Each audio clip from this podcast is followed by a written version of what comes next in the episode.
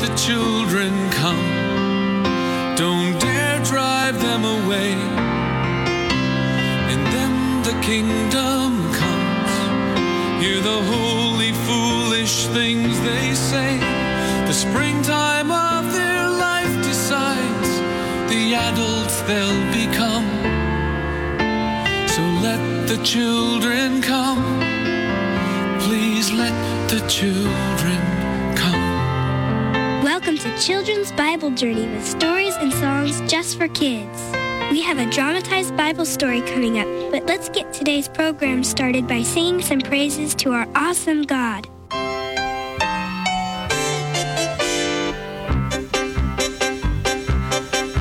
Now, you may be able to tame a bucking bronco or a wildcat, but you just can't tame a tongue. If your tongue is always getting you into trouble, saying things that shouldn't be said, here's something you can do. Psalm 34, verse 13. Keep your tongue from evil and your lips from speaking lies. Keep your tongue from evil, keep your tongue.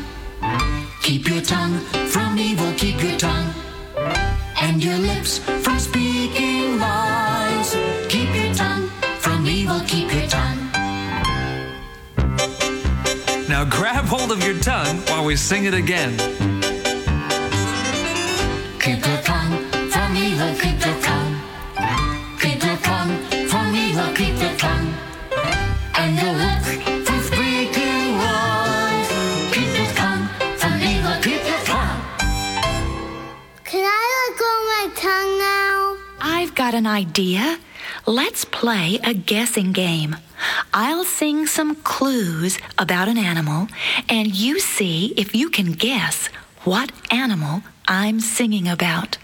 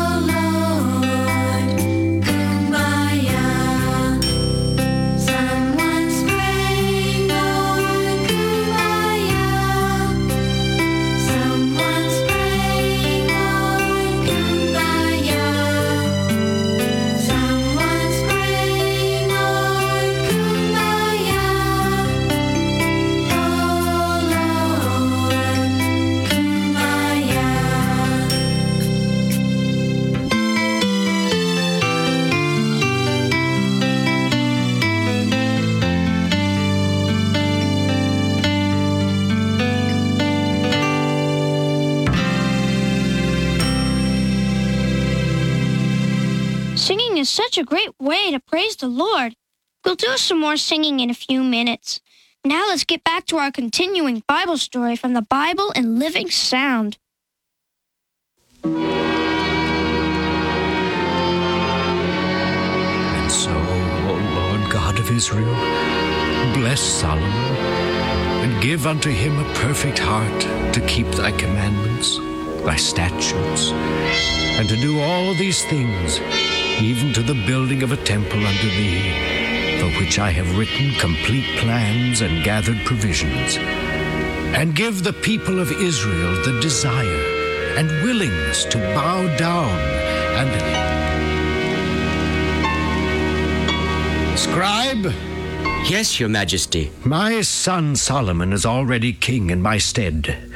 When I was ill and about to die, at least that's what the physicians thought, I abdicated in his favor and he was anointed king. But I survived, and I've been considered king, even though I did abdicate, and Solomon was anointed and crowned. Now, for the second time, I want Solomon anointed and crowned so the people will accept him as their king. This I want done with a great feast and celebration. So I command you, proclaim a day of coronation and anointing, followed by a feast and great gladness.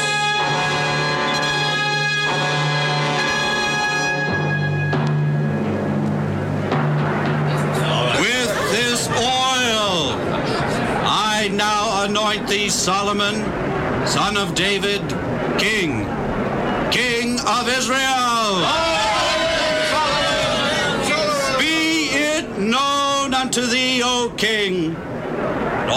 Princes of Israel, the mighty men, all the sons of David thy father, the people of Israel do this day submit themselves unto thee, Solomon, king of Israel, and swear allegiance to thee to do thy bidding. May the Lord God of Israel and of Abraham and Isaac bless thee and prosper thee forever and ever.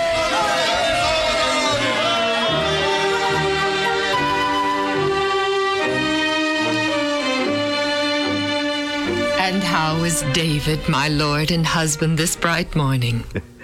Ah, I'm getting old and very weak, Bathsheba, my dear. Soon I shall go to my resting place, back to the dust of the earth from which I was made. very soon. No, no, my dear. You have many days of happiness yet before you. I have lived a long life, Bathsheba, my queen. I have lived a happy, though oft times troubled and war torn life. I have sinned. Many times have I sinned against the loving God who created me and gave me honor and glory and power.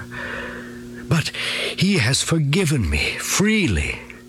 And the same God shall bestow upon Solomon, our son, such royal majesty and honor as has not been on any king before him in Israel. Our son, Bathsheba. The son of our love, David. Hand me my harp. You're not strong enough to play it, my dear. I wish to be taken into the keeping of the Lord my God while singing praises to his name. Please hand me the harp. All right. Set it here before me. Yes, my love.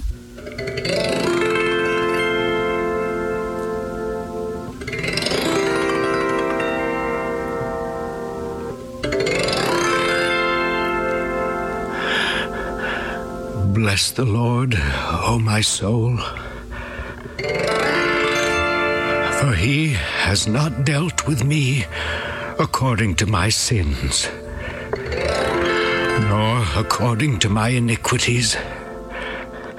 Like as a father pitieth his children, the Lord pitieth me. He has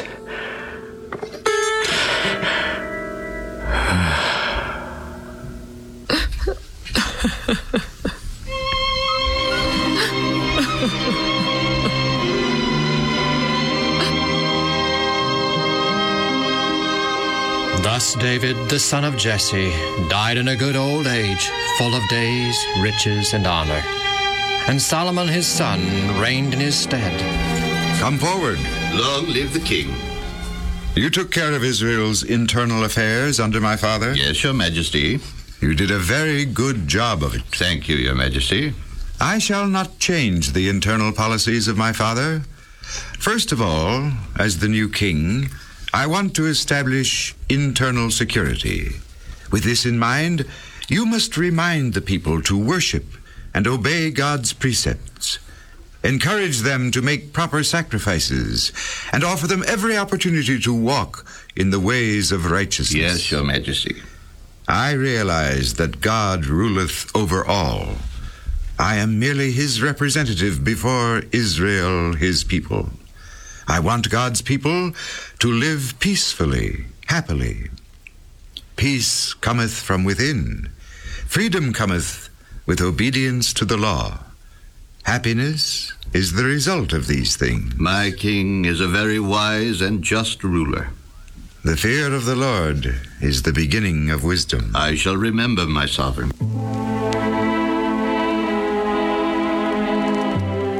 And the people of Israel returned unto the worship of the Lord their God, and made sacrifices in the high places.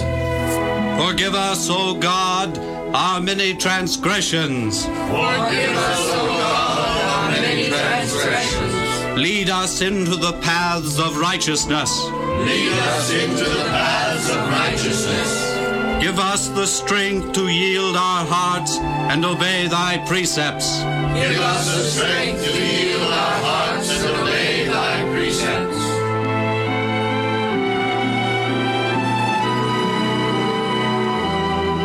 And all the congregation of Israel was blessed by the Lord and magnified exceedingly. I sent for you because I wish you to go to Egypt on a special mission. Yes, Your Majesty.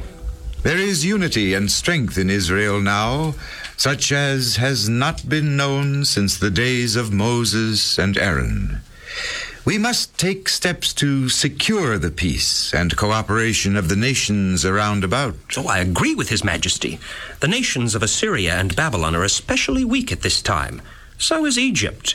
And the once powerful Hittites are no longer even a nation. It is a perfect time, Your Majesty, for the establishment of a strong Israel. A strong and unbreakable alliance with Egypt would give Israel undisputed leadership of the world. It would afford the opportunity for me to build the temple unto God as planned by David my father. I shall also build myself a palace, a palace nearer to the temple than this fortress palace is. His Majesty wishes me to uh, negotiate this alliance with Egypt. You will handle the details. You will go to Egypt, see the Pharaoh, and arrange for a marriage between one of his daughters and myself. Oh, I shall go at once, Your Majesty. Uh, any other instructions, sire?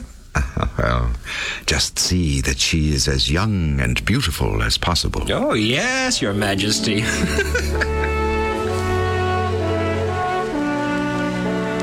And Solomon the son of David was strengthened in his kingdom. And the Lord his God blessed him exceedingly in the sight of all Israel, and in the sight of all the nations round about.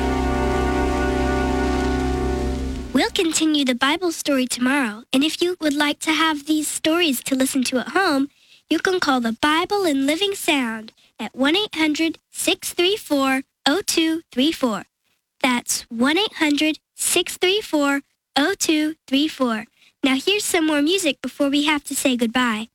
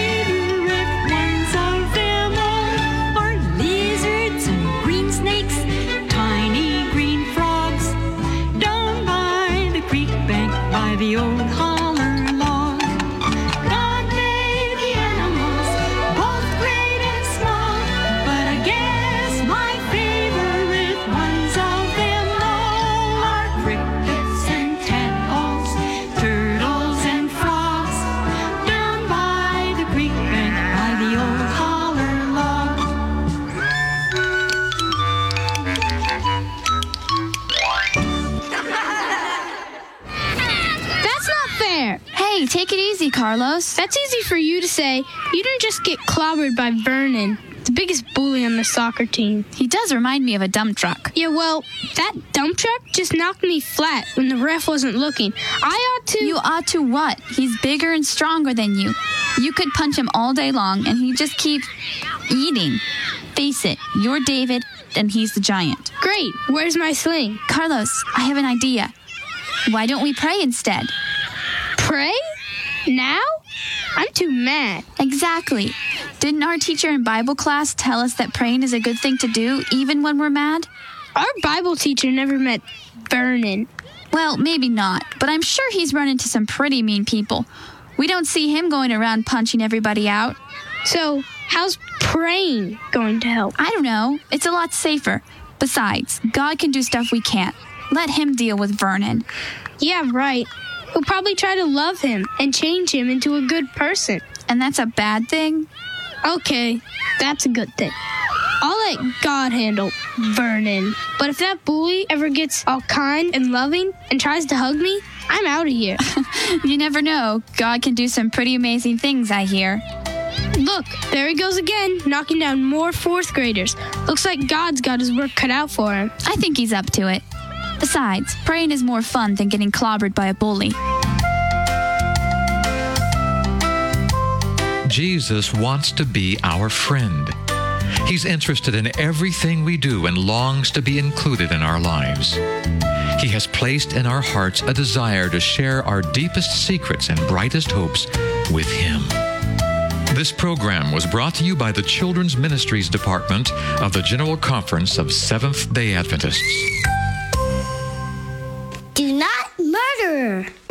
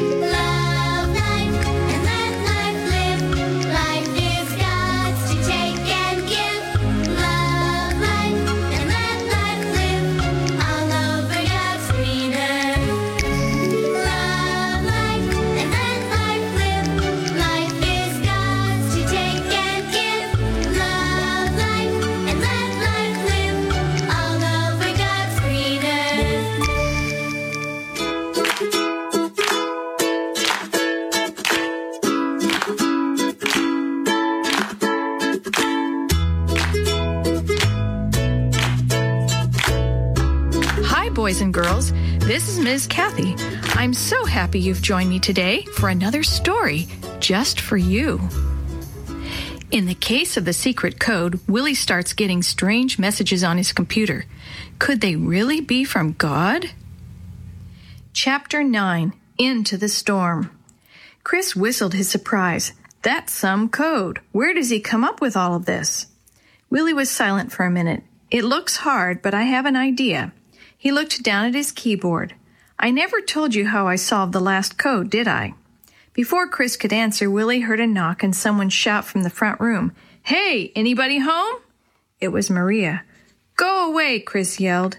Come on in, Maria, Willie said. Is everyone else back too? No, just me. Dee Dee's mom picked her up, and I told mom to meet us over here. She looked at the boys, then at the computer. What's going on? I was just about to explain how I figured out the last code, Willie said. It was totally different from the number codes from before. So I just looked at the letters and other marks on the computer keyboard until it came to me. What if he was just a bad typist? What if his fingers were off one key? So I tried moving my fingers over one key to the right. Presto, the message came.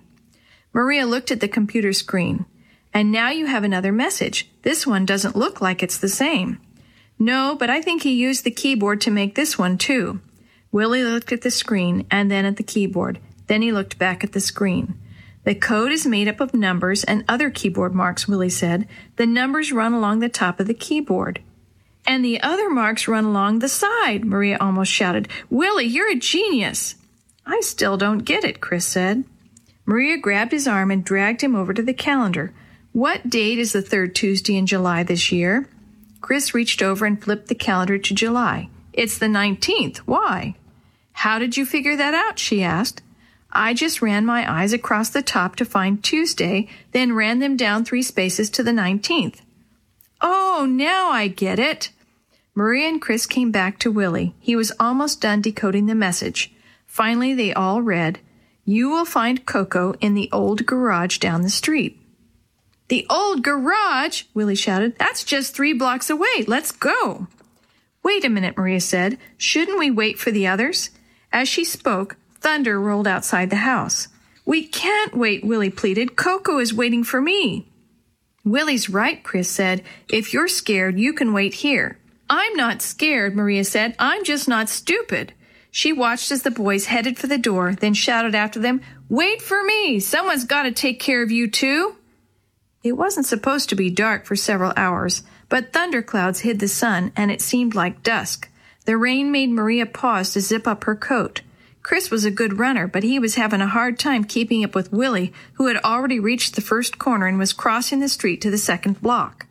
By the time they reached the old closed gas station, the rain had turned into a downpour. Willie reached the large doors just ahead of Chris. Maria got there half a minute later. Is this the garage? Maria asked. Willie nodded. That's what everyone calls it. He tugged and tugged on the heavy door. It's locked, he said. A clap of thunder almost drowned out his voice. Let's try the side door, Maria shouted.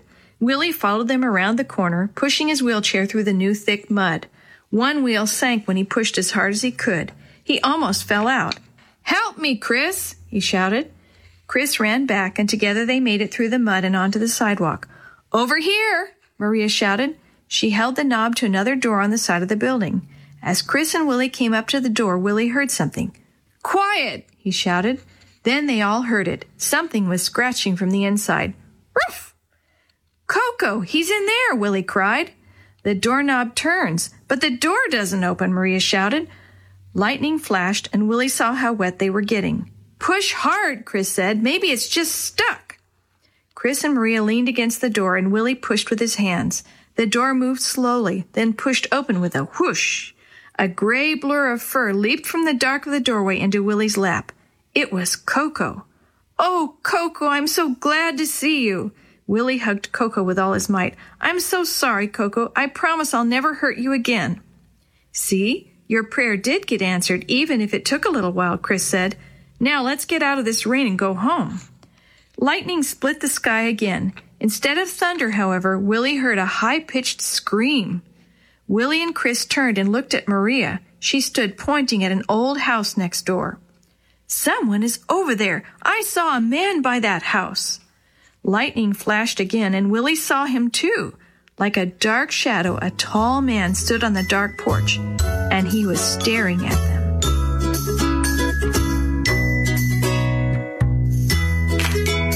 You have heard today is a chapter of the Shoebox Kids, Book 2, The Case of the Secret Code, written by Glenn Robinson, edited and created by Jerry D. Thomas, and used with permission from the Pacific Press Publishing Association.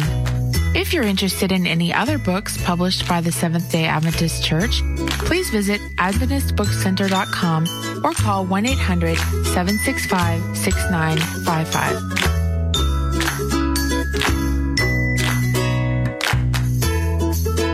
This podcast is a production of the Carolina Conference of the Seventh day Adventist Church. Let the children come. Don't dare drive them away. In them the kingdom comes. Hear the holy, foolish things they say. The springtime of their life decides the adults they'll become. So let the children children come. Children's Bible Journey was brought to you by 3ABN Australia Radio and is a production of Live Talk Radio at livetalk.net.